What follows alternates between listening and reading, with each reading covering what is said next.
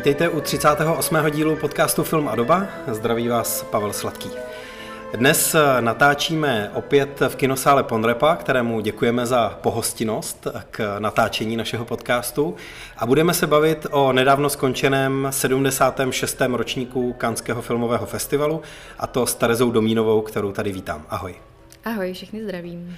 Tereza Domínová je součástí Jihlavského festivalového týmu a editorka do kreví. Společně jsme sledovali oficiální i neoficiální program letošního Kanského festivalu, o kterém se dnes budeme bavit hlavně.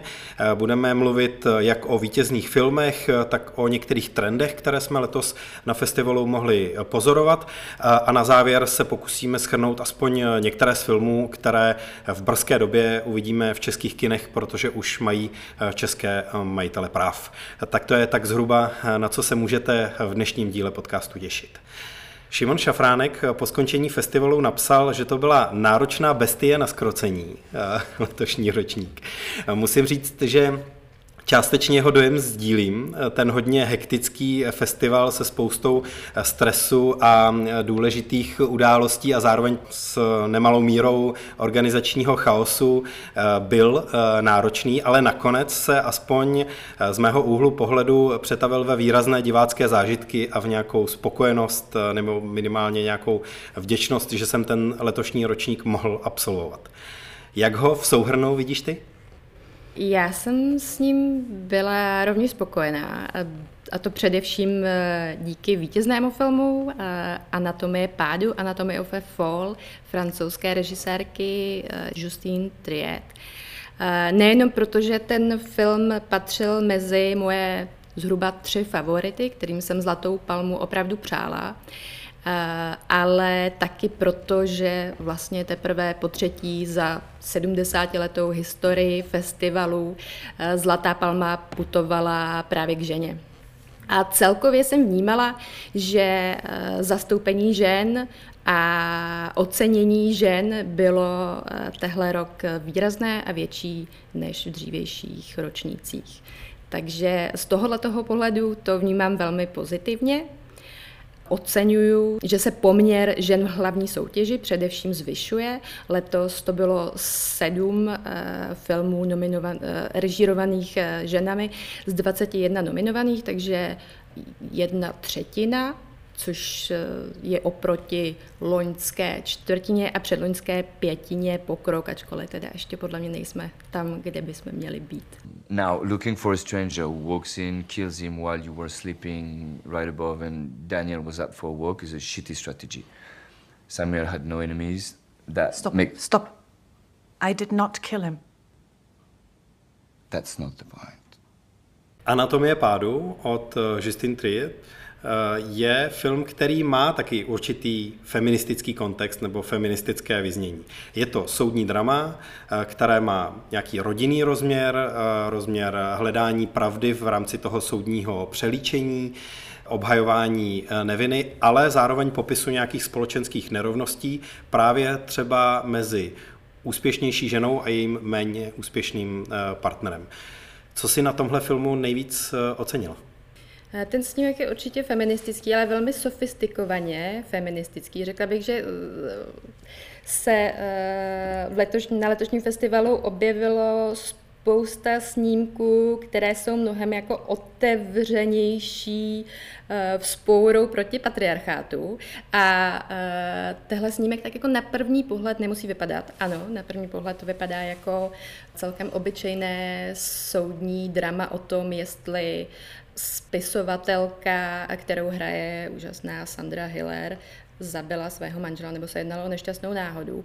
Ale potom, jak si právě zmínil, tak se jako odlupují během toho procesu vrstvy, eh, jednotlivé vrstvy vztahů, a nakonec se dostáváme opravdu jako nadřeň komplikovanosti partnerských vztahů nebo třeba i rodičovství a přesně a tomu, jaké role zastáváme, ať už dobrovolně nebo nedobrovolně ve vztazích a jak strašně eh, těžké je určit nějakou černou a bílou, případně dobro a zlo.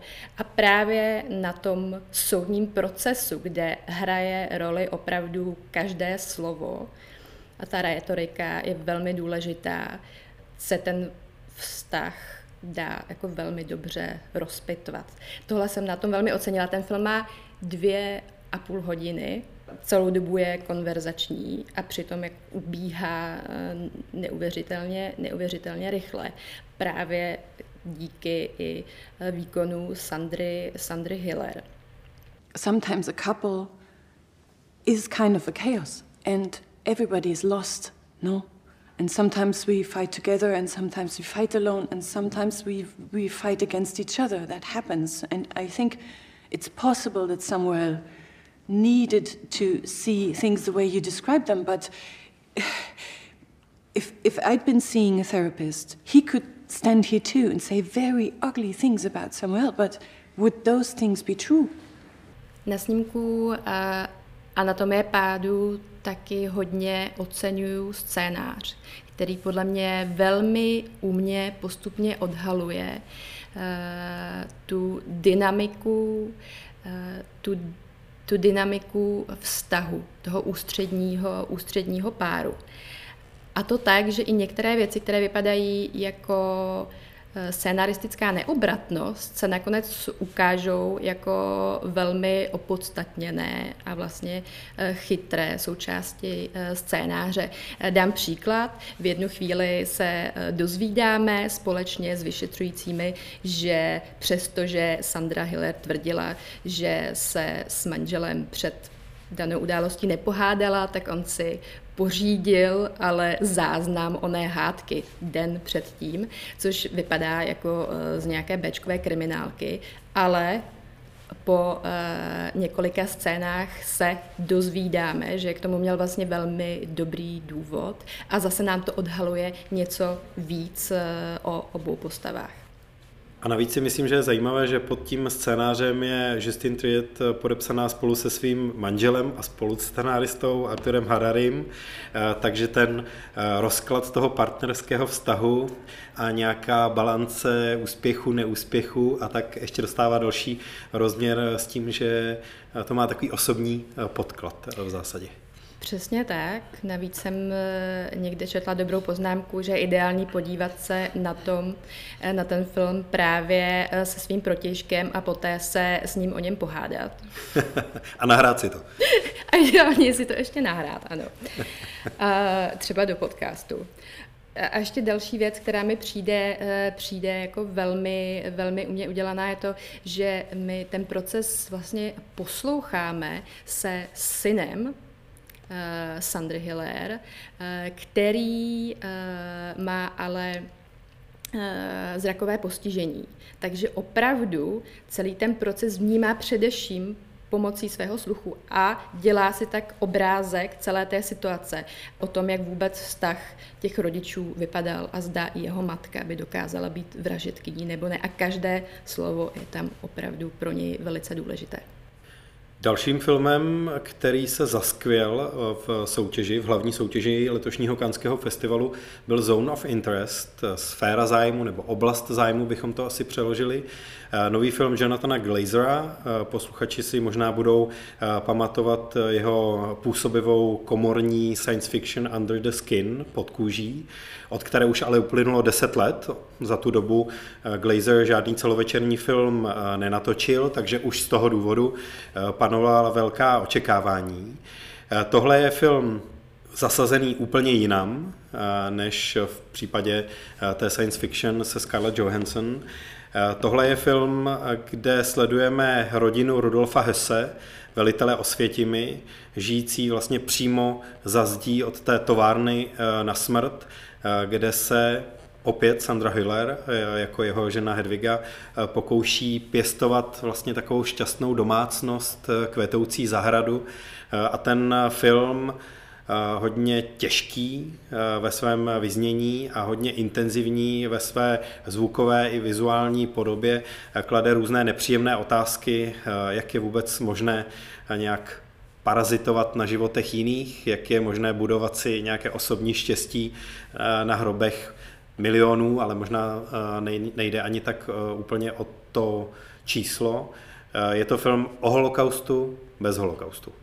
Nebo s holokaustem nepřímo zobrazeným. Souhlasíš? Souhlasím. Souhlasím, že je to film o banalitě zla, o, o tom přesně, jak, jakým způsobem dokáže rodina na první pohled šťastně fungovat vedle něčeho tak strašného, jako je Eh, jako je koncentrační tábor. Já se přiznám, že eh, jsem nebyla faninkou předchozího snímku Jonathana Glazera a proto jsem neměla velké eh, očekávání a nakonec se právě The Zone of Interest stal jedním jako z nejsilnějších zážitků, který jsem letos si z festivalu odvezla a byla bych spokojená s tím, kdyby i on vyhrál klidně zlatou palmu. Já jsem bohužel nečetla tu předlahu, předlohu Martina uh, Amise, podle které je film uh, natočen, ale co o něm můžu říct je, že no to vlastně jako na první pohled uh, zní jako něco, co mm, by mohlo působit velmi lacině, s tím, že rodina žije opravdu si svůj šťastný život za zdí, opravdu je dělí pouze zeď od těch hrůz, které se dějou v Osvětimi a mohlo by z toho vzniknout něco jako chlapec v pruhovaném pyžamu, ale místo z toho je z toho jako chladná a nesmírně působivá věc. Na, na mě tam jako úplně nejvíc mě tam vlastně dostal sound design, že? protože e, ve chvíli, kdy si tam Sandra Hiller Eh, zalévá květiny ve svém, eh, ve svém skleníčku a má tam rodinné oslavy v bazéně s, eh, s klouzačkou, tak neustále vedle slyšíme tu mašinérii spalování v pecích, střílení a tak dále. Slyšíme to v noci, vlastně se toho nejde zbavit, nejde to vypnout a to je eh, jako něco, s čím tam Jonathan Glazer pracuje nesmírně precizně. A ten film je plný nějakého potlačeného povědomí o těch eh, událostech, které se přece jenom začíná projevovat. Eh, asi bych neměl být konkrétní, abych neprozrazoval příliš z toho filmu, ale je to film, který právě i ve zvuku, ve zvukovém designu hudbu k tomu filmu skládala Mika Levy, pracuje velmi výborně v v tom, co chce ukázat a nechce ukázat a jakým způsobem to na nás eh, působí. Já jsem hned eh, na úvod eh, říkal, že ty jsi součástí Jihlavského festivalového týmu a redaktorka do kreví, takže si určitě nemohla nepozorovat na festivalu zintenzivněné zastoupení dokumentárních formátů nebo hybridních formátů a to jak v hlavní soutěži, což byla asi ta největší známka toho, že v Cannes letos něco trochu změnilo, tak i jinde. Jaké to eh, zvýšené zastoupení eh, dokumentů v Cannes podle tebe bylo? No tak pokud se nemýlím, tak to bylo opravdu poprvé, co v soutěži figurovaly hned dva dokumenty. Hmm. Je to tak? Myslím, že ano. E, přičemž jeden z nich byl čtyři a půl hodinový, myslím. to mluvíme o filmu Vanga Binga Mládí. Ano, přesně tak. Takže ano, jako zintenzivnění to je. Zároveň se ani jednomu z těch dokumentů, přestože oba dva byly velmi uh, dobře kriticky uh, kriticky přijaté, nedostalo nakonec ceny. A teďka, eh, pardon, já jsem teda nezmínila ten druhý, ten, ten, ten první, ano, je, eh, je dokument eh, Mládí Vanga Binga a druhým je tuniský dokumentární snímek Čtyři dcery tuniské režisérky Kauter Benhani. To je formát na pomezí trochu hrané, inscenované reality a dokumentárního filmu, protože režisérka oslovila ženy z rodiny, kde došlo k řadě událostí, které vlastně v té podobě, v jaké nám to Kauter Benhania prezentuje, se týkají jednak nějakého dědictví patriarchátu, je tam řeč o násilí, domácím násilí v té rodině, o vztazích mezi těmi všemi čtyřmi sestrami a jejich matkou a následně taky téma muslimské radikalizace, protože dvě z těch dcer vlastně odcházejí do řad islámského státu. Tenhle film tě zaujal spíš tou formou, tím, jakým způsobem Kauter Ben Hania ten film vypráví, nebo spíš nějakou výpovědní hodnotou a tím ženským elementem? Eh, řekla bych, že obojím. Já jsem měla teda tři favority na Zlatou palmu, tohle to byl, tohle to byl třetí z nich. Pro mě byl úplně emocionálně nejpůsobivějším ze všech. Právě i tím, jak je eh, formálně zpracovaný, to znamená, on je eh, v něčem jako velmi uhrančivý, ty obrazy jsou eh, velmi krásné, jsou podbarveny působivou hudbou. A zároveň teda, abych, abych doplnila, jakým způsobem on propojuje Eh, tu dokumentární a eh, fikční formu. Eh, Kauter Benhania tedy najala na místo těch dvou zbyzelých dcer herečky a zároveň ve chvíli, kdy matka Olfa se cítí, že emocionálně zkrátka nedává rekonstrukci některých událostí, které pro ně, pro ně byly zkrátka velmi traumatizující, tak i na její místo nastupuje herečka. Ten film je v něčem velmi kontroverzní a v podstatě bych hned po jeho skončení mohla následovat eh, eh, konference o etice v dokumentárním filmu, protože se samozřejmě nabízí otázka, jakým způsobem to, že eh, ty dvě poměrně ještě jako dost mladé dcery i ta matka museli projít znovu událostmi svých životů, které eh, pro ně byly opravdu velmi obtížné, tak jakým způsobem je to může retraumatizovat. Ono je to i v tom filmu tematizované. V jednu chvíli, samozřejmě někdy tam teda nastupuje ta herečka, pokud eh, se matka cítí, eh, že to nedává. A zároveň herec, který hraje všechny mužské postavy v jejich životech, on se střídá vlastně ve všech, tak v jednu chvíli také odstupuje z natáčení, říká, že mm, to pro něj vlastně jako není zvládnutelné, nevíme přesně z jakého důvodu, jestli kvůli tomu, že by to eh, v té jedné dceři mohlo právě probudit nějaké ještě jako traumatické vzpomínky, nebo je to jemu osobně nepříjemné a tak dále. Čili ten film je v tomhletom docela problematický, nebo minimálně vzbuzuje spoustu, spoustu otázek o etice v dokumentu a o práci se sociálními herci a herečkami.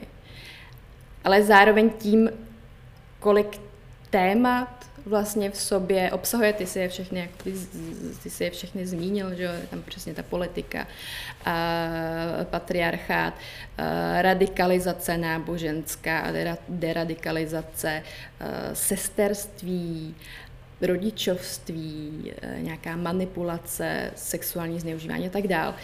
A přitom je v něčem ještě jako strašně jemný a ukazuje i tu sílu toho spojenectví těch žen. A já, jako neodcházíte z něj podle mě jako zlomení, já jsem z něj odcházela vlastně s nějakou jako nadějí. Takže asi v tomhle ve všem je ten film působivý. Hm. Ty jsi zmínila toho mužského herce, který vlastně hraje eh, veškeré mužské role mm-hmm. v tom eh, filmu. To je jedna asi z věcí, kterou já bych tomu filmu vytknul, protože mm-hmm. mi připadá trochu příliš doslovný. Zatímco u těch žen pronikáme do těch individuálních emocí, mm-hmm. tak muži, ačkoliv ty postavy jsou ve velmi různorodém věku, jsou všichni stvárňovaní s jednou tváří, to mi připadá trochu příliš. Jasně, jasně. V tu chvíli mě to ani nenapadlo, ale ta, ta symbolika je taková trochu jako moc on the nose, s tím souhlasím. Další eh, film ze soutěže, který se mi velmi líbil, patřil taky uh, mezi ty dlouhé kusy. 3 hodiny 17 minut dlouhý film, pokud si dobře pamatuju, byl nový snímek tureckého režiséra Nuriho Bilgeho Jaylana About Dry Grasses. Patrně podle závěrečné scény bychom ten název měli přeložit jako o suchých travách, nebo v tom smyslu. Film, který se odehrává ve východní Anatolii, kde je umístěný učitel, hlavní postava eh, toho filmu a kolem něj se takovým velmi románovým způsobem odvíjejí různá témata. Ten film pojednává o hrdinství, o zapojení do společnosti, ale taky o povýšenosti, eh, kterou ten učitel patrně cítí nad místními lidmi, eh, od kterých by rád odešel učit zase někam do nějakého civilizovaného velkého kulturního města nebo něco podobného. A přihodí se tam taková zprvu možná jenom drobná nepříjemnost eh, v té škole, od které se eh, potom odvíjí spousta eh, dalších událostí. Nuri Bilge Ceylan se podle mě vrátil v plné formě a dokázal, že je to skutečně takový romanopisec v současné kinematografii, čímž nemám na mysli jenom tu obsáhlou stopáž, ale i způsob, jakým splétá nějaké drobné niance a menší příběhy kolem toho ústředního. Sinusta,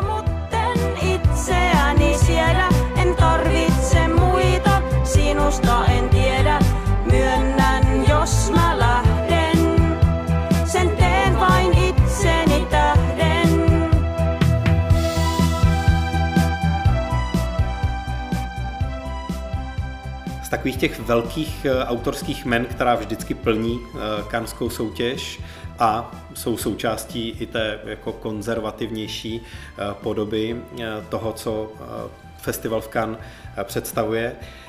Tam byl taky Aki Kaurismäki se svým novým filmem Fallen Leaves, Padlé listy nebo Spadané listí. Uvidíme, jaký název tenhle film bude mít v české distribuci, protože už má českého distributora. A je to podle mě velmi vtipná a velmi dojemná love story.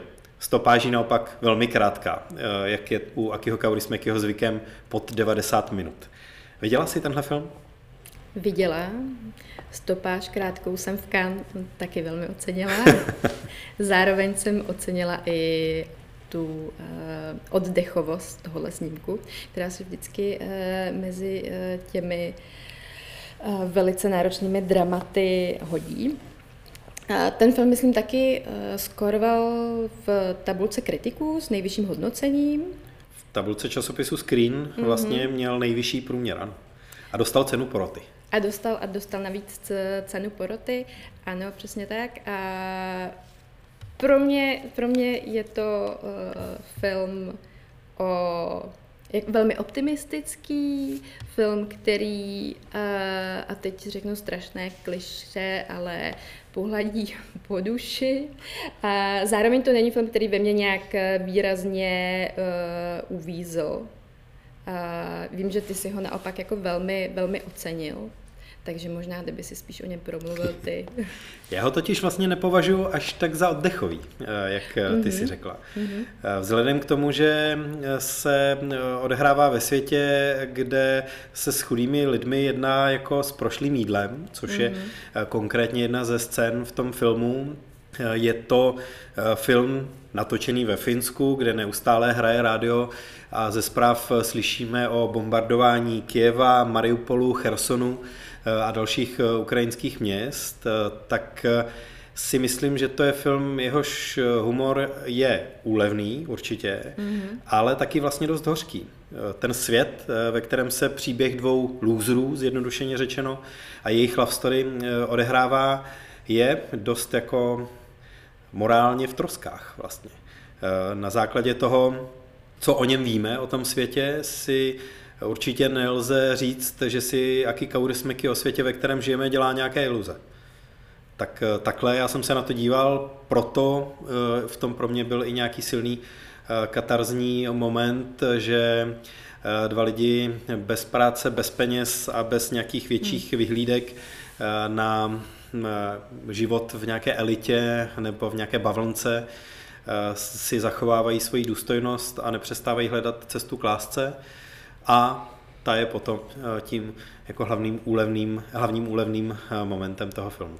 Takhle bych to asi eh, schrnul. Jasně, ne, máš pravdu, jako ten film je vlastně velmi sociálně kritický a, já si teď vybavu třeba scénu, ve které je hrdinka vyhozena z práce za to, že si vzala domů prošlý, prošlý jogurt, ale zároveň se za ní postaví ostatní, ostatní zaměstnankyně, což je, což patří mezi ty úlevné momenty. Ono taky to měřítko té oddechovosti v Kán mám pocit, že je někde trošku jinde a že filmy, které bychom za to možná eh, jindy nepovažovali, tak, eh, tak se tady tak můžou jevit.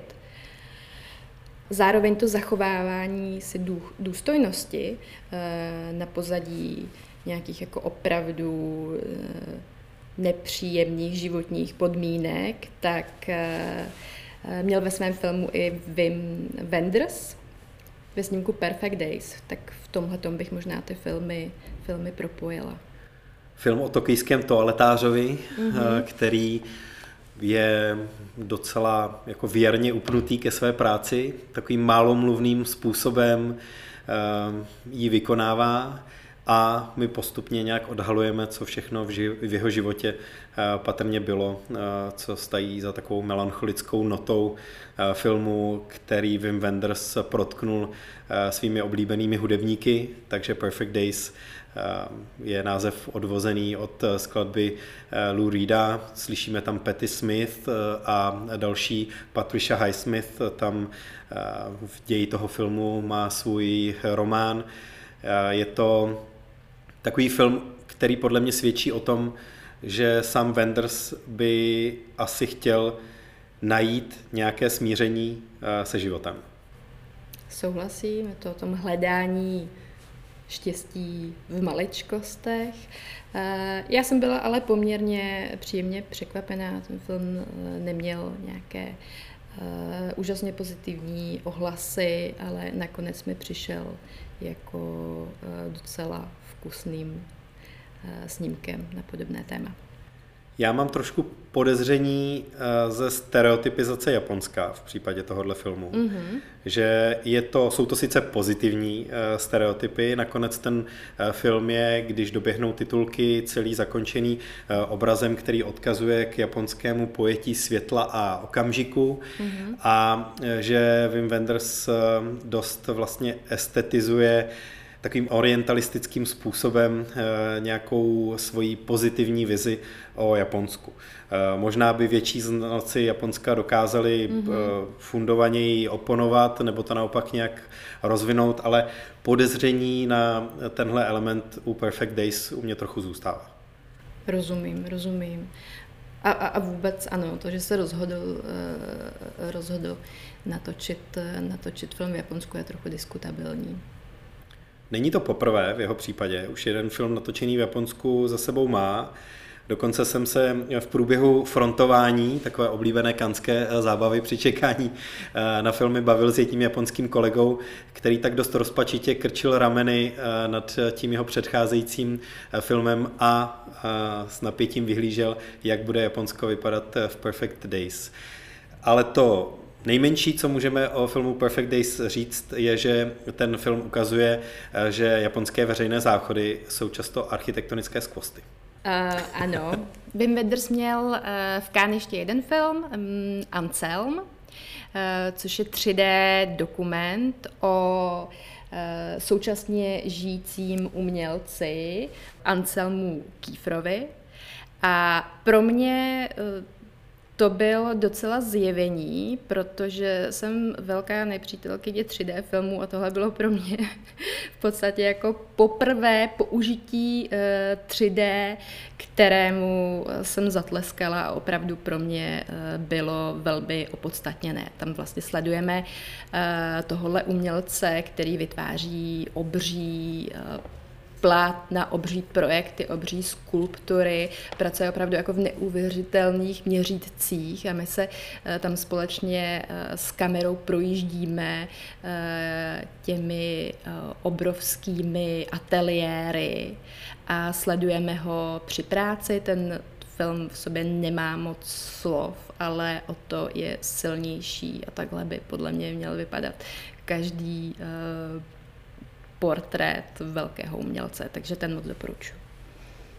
Člen programového týmu eh, Mezinárodního filmového festivalu Karlovy Vary a taky jeden ze zástupců distribuční společnosti Artcam v Cannes, eh, Vojtěch Kočárník, eh, sledoval hodně vedlejší sekce, Semen de la Critique a Kanzan de Realisateur a tak si teď poslechneme i jeho hodnocení nebo jeho pohled na letošní ročník festivalu.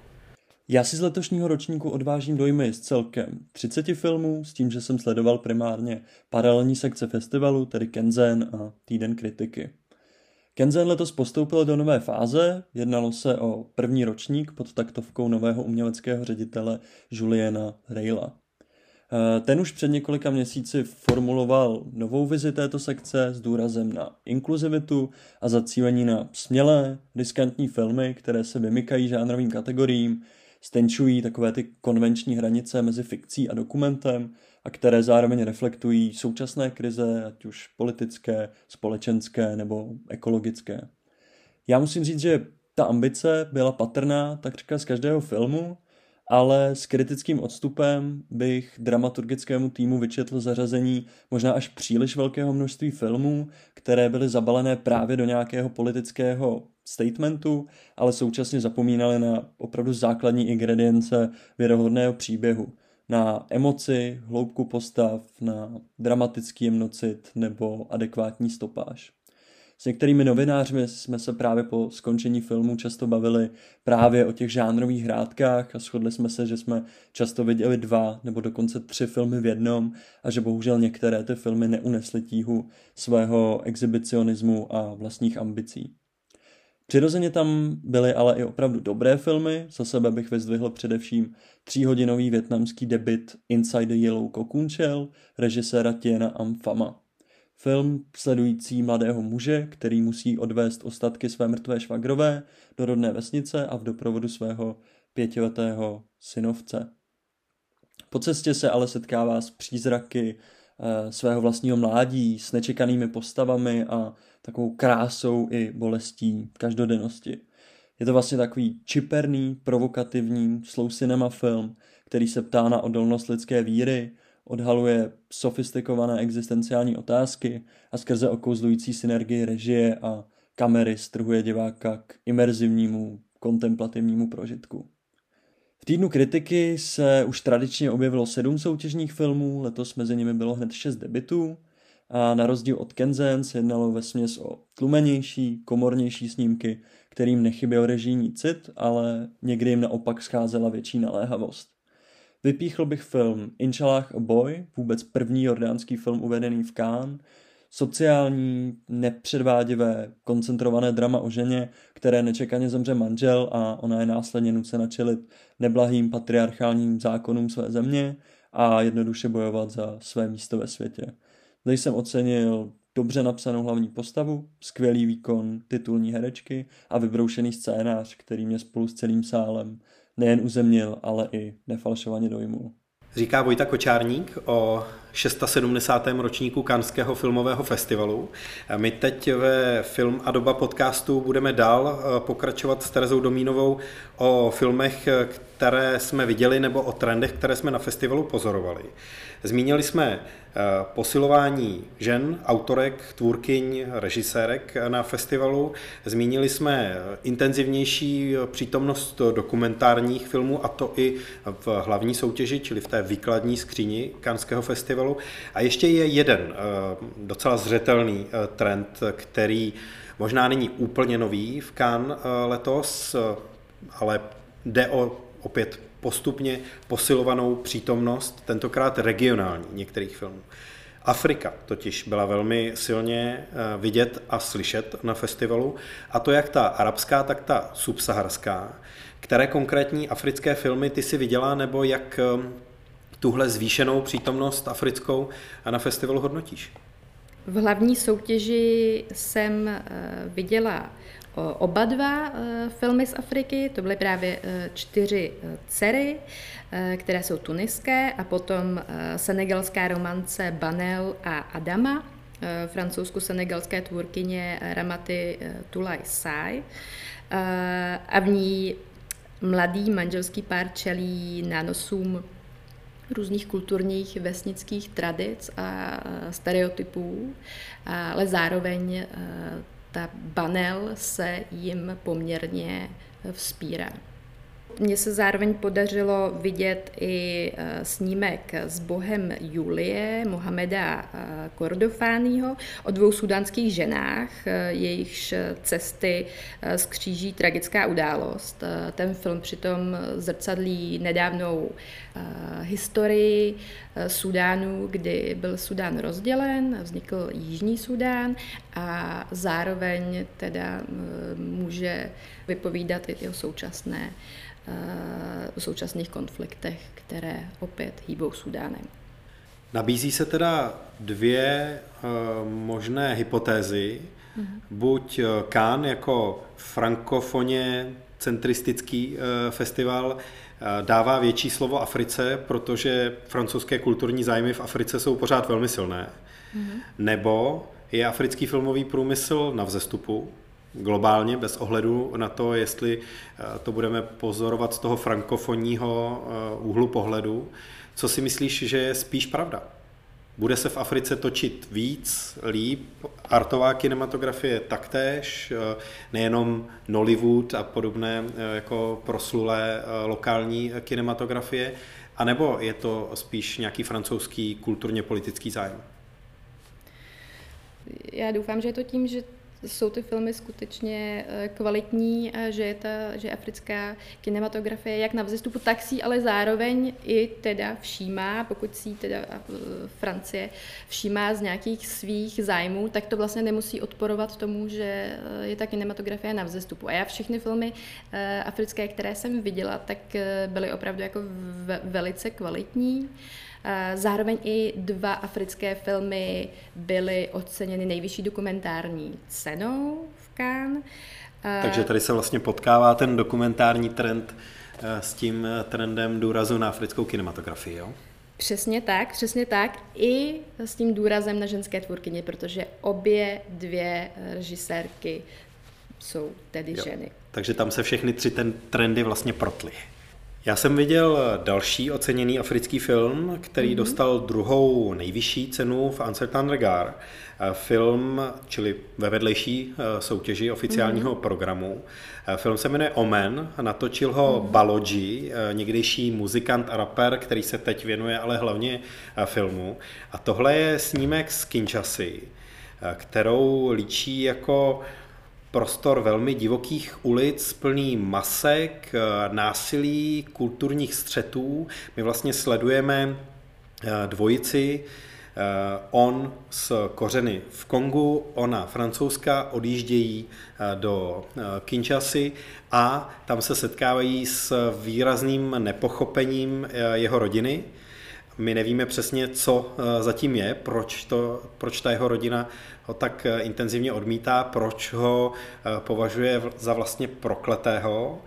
A vyčítají mu všechno od jeho sestřihu vlasů až po to, že vůbec odešel ze země a opustil tu rodinu, ale je tam ještě něco víc, co se odhaluje až postupně, zatímco v Kinčase vlastně zuří taková pouliční válka, dvou eh, odlišných eh, gangů. Je to vizuálně velmi působivý film, který možná není tak narrativně kompaktní, ale dost intenzivní ve své imaginaci. V té africké skvadře bych doplnil ještě tenhle ten snímek, který zase reprezentuje trochu jiný pol, než je ten mnohem uhlazenější debitový film Banel a Adama z hlavní soutěže, mm-hmm. nebo ten dokumentárně hraný uh, hybrid Čtyři dcery, o kterém jsme už dneska taky uh, mluvili. Jeden z takových hodně výrazných filmových názvů v letošním programu byl snímek s názvem Pocit, že čas něco udělat už minul. Mm-hmm. Nebo takhle nějak bychom ho asi přeložili. Ano. Já jsem ho neviděl, ale ty ano. A musím říct, že mě eh, nalákal především ten, eh, ten název. A zároveň jsem po první scéně byla mm, jako trochu vyděšená. Viděla jsem lidi odcházet. Ten, ten snímek pokud bych měla použít nějakou zkratku, tak bych asi řekla, že je to jako kdyby uh, Aki Kaurismaki byl newyorská mileniálka, která má zálibu v BDSM. Vysvětlím. To je docela dost ingrediencí. ano. Uh, ten snímek eh, je režírovaný eh, americkou, americkou tvůrkyní Joannou Arnou, která v něm zároveň eh, vystupuje a řekla bych, že je z velké části autobiografický, nebo minimálně má nějaké, má nějaké takové rysy. A začíná je velmi obskurní masturbační scénu, v níž hlavní hrdinka masturbuje o stehno svého sexuálního partnera. A, a přitom mu říká, jak e, jí vzrušuje, že jemu absolutně nezáleží e, na tom, jestli ona dojde kdykoliv orgazmu a že to skoro je, kdyby neexistovala. Uh, okay. musím, ta scéna je velice, velice dlouhá v jednom statickém uh, záběru. Humor, uh, humor Joanny Arnou právě uh, vychází z takové deadpan komedii, eh, kdy tedy velmi dlouhé eh, statické záběry, eh, ve kterých je po každé ona, tak jsou provázeny s vážnou tváří, takovými jako bizarními, bizarními výroky, které jsou ale v něčem jako hodně povědomé nám. Zároveň pracuje s velkým množstvím sekundární trapnosti, takže je v některých momentech opravdu těžké se na to koukat, ale potom velmi uh, úlevné, když přijdou momenty, kdy se jako opravdu, uh, opravdu zasmějete. Kromě sexuálních scén, kterých je tam, kterých je tam hodně a ve kterých ona sebe, sama sebe jako dokáže uh, velice, velice dobře uh, zesměšnit, opravdu se jako nebere, nebere si žádné servítky, tak uh, ty jsou ale proloženy spoustou uh, scén, které se odehrávají v její korporátní práci nebo při nějakých jako běžných věcech typu připravování si uh, Eh, připravování si obědů z pytlíku, eh, které je eh, prodlužováno až do nekonečna. Moje oblíbená scéna se odehrává u jejich rodičů, a, a, a kteří vyčítají, že s nimi tráví málo času, takže se ta hlavní hrdinka rozhodne s matkou strávit co nejvíc času ve chvíli, kdy si matka čistí zuby mezi zubním kartáčkem. a podobně absurdních, ale opravdu jako v něčem povědomých uh, situací uh, je, tam, je tam spousta. A já to doporučuji jako takový skrytý skvot, který se ještě jako s časem má taky velmi, velmi malou stopáž a s časem se rozvíjí. Ze začátku to vypadá jenom jako takové pásmo, pásmo sketchů, a sexuálních scén a postupně s tou hrdinkou vlastně jdeme, zažíváme s ní i první tradiční vztah a e, začínáme jí, začínáme jí čím dál tím více rozumět. Takže to je takové doporučení z vedlejší sekce ode mě. Tak zakončíme e, dnešní epizodu podcastu e, některými filmy, o kterých už víme, že budou uvedeny do českých kin. Mimo jiné Club Zero, nový film Jessica Hausner o učitelce, která přiměje své studenty a studentky, aby úplně přestali jíst. Snímek Unesený italského režiséra Marka Bellocchia, který pojednává o událostech z 19. století o únosu židovského dítěte eh, katolickým papežem. Mm-hmm. Perfect Days Wima Wenderse už jsme tady skloňovali v dnešním rozhovoru a čtvrtým filmem, který do kin přinese distribuční společnost Aerofilms, bude La Chimera, nový film Alice Rorvacherové, velmi pěkný, my jsme se tady k němu dneska nedostali, ale já bych ho zařadil mezi své výrazné zážitky z toho letošního ročníku festivalu. Jako možná vůbec první eh, film z festivalu přijde do kin Asteroid City, novinka Wese Andersona, nemůžu úplně doporučit za sebe na základě kánského zhlédnutí, ale fanoušci Wese Andersona můžou být potěšeni, uvidíme. Killers of the Flower Moon Martina Scorseseho eh, byla velká očekávaná událost Kanského festivalu. Dokin přijde na podzim celosvětově i v Česku. Uvidíme pod jakým názvem. Já pevně doufám, že se nebude jmenovat Krvavé prachy, eh, tak jak byla přeložená předloha eh, knižní do češtiny. Potom Blackbird, Blackbird, Blackberry což je tedy další film, o kterém by se dalo mluvit jako o kaurismekijovské stopě, ale tentokrát v Gruzii. Eh, Artkam se chystá uvést tenhle film, stejně jako Goldmanův případ. Tenhle film já jsem neviděl, ale ty jo, a můžeš asi potvrdit, že to je další intenzivní soudní drama eh, z programu Cannes? Já přitom nejsem žádná uh, faninka soudních dramat, ale dva z velmi silných zážitků z Cannes se odehrávají právě téměř výhradně v soudní síni a to kromě Anatomy of a Fall uh, je The Goldman Case, tedy Goldmanův případ pravděpodobně, režiséra Cedrika Kána. Uh, zatímco Anatomy of a Fall vypovídalo na tom, uh, na tom příkladě jednoho procesu o partnerských vztazích.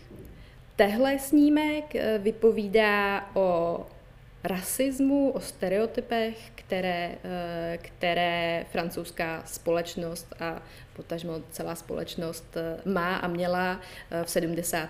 letech v tomhle případě. Ten případ sleduje, ten proces sleduje skutečný proces Piera Goldmana, který byl levicovým aktivistou, eh, v něčem velmi kontroverzním a byl odsouzen za několik eh, ozbrojených přepadení, loupeží eh, a dvě vraždy. A zatímco on se hrdě hlásil k těm přepadením, tak vraždy odmítal. A tehle ten proces se odehrává potom, co už byl odsouzen, napsal ale knihu o svém životě, o tom, jak byl falešně odsouzen a, celý ten případ potom znovu sledujeme v té soudní síni. Já uh, se tady o něm asi už jakoby dlouze ho rozebírat nebudu, ale co uh, mi vlastně přijde, že Anatomy of a Fall a The Goldman Case uh, nějak spojuje, je například uh, skvělá práce s úplně úvodní scénou, která v obou případech vypadá na první pohled jako podivně, podivně zvolená a teprve v průběhu filmu jakoby si začínáme rozumět a v tomhle případě je jí přečítání dopisu, který Pierre Goldman napsal svému uh, obhájci, ve kterém ho velice, velice výrazně kritizuje a v podstatě uh, se ho chce zbavit. A takže první scéna neobsahuje, neobsahuje tu hlavní postavu, ale pouze její slova, ale zároveň ji jako velmi trefně popisuje a uh, uvádí divákům. Tak to je ode mě, to je ode mě takový krátký tip. A ještě víme, že Film Europe, další distributor, eh, má tedy pro česká kina přichystaný ten otvírací film Jean Dubarry eh, s Johnnym Deppem, co by králem Ludvíkem a Starý dub, eh, možná úplně poslední film, který natočil britský režisér Ken Loach. Tak uvidíme, jestli ještě nějaké filmy přibudou eh, do sestavy těch, které se podívají do českých kin. Eh, ještě víme, že gastronomická romance, vášeň Dodana Bufanta a eh, taky film Bonár, Pierre a Marta budou uvedeny v českých kilnech. To je zatím všecko, ale myslím, že se ten seznam ještě rozšíří. A samozřejmě festivaly aspoň jednorázově uvedou ještě nějaké další filmy nad rámec těch, které už mají českého distributora. Za hostování v dnešní epizodě podcastu Film a doba děkuji Tereze Domínové, díky moc. Já moc děkuji za pozvání. Měj se dobře, ahoj. Ahoj. A já se na vás budu těšit u dalšího dílu podcastu Film a doba, který patrně budeme věnovat už nadcházejícímu ročníku Karlovarského festivalu. Mějte se dobře, loučí se Pavel Sladký.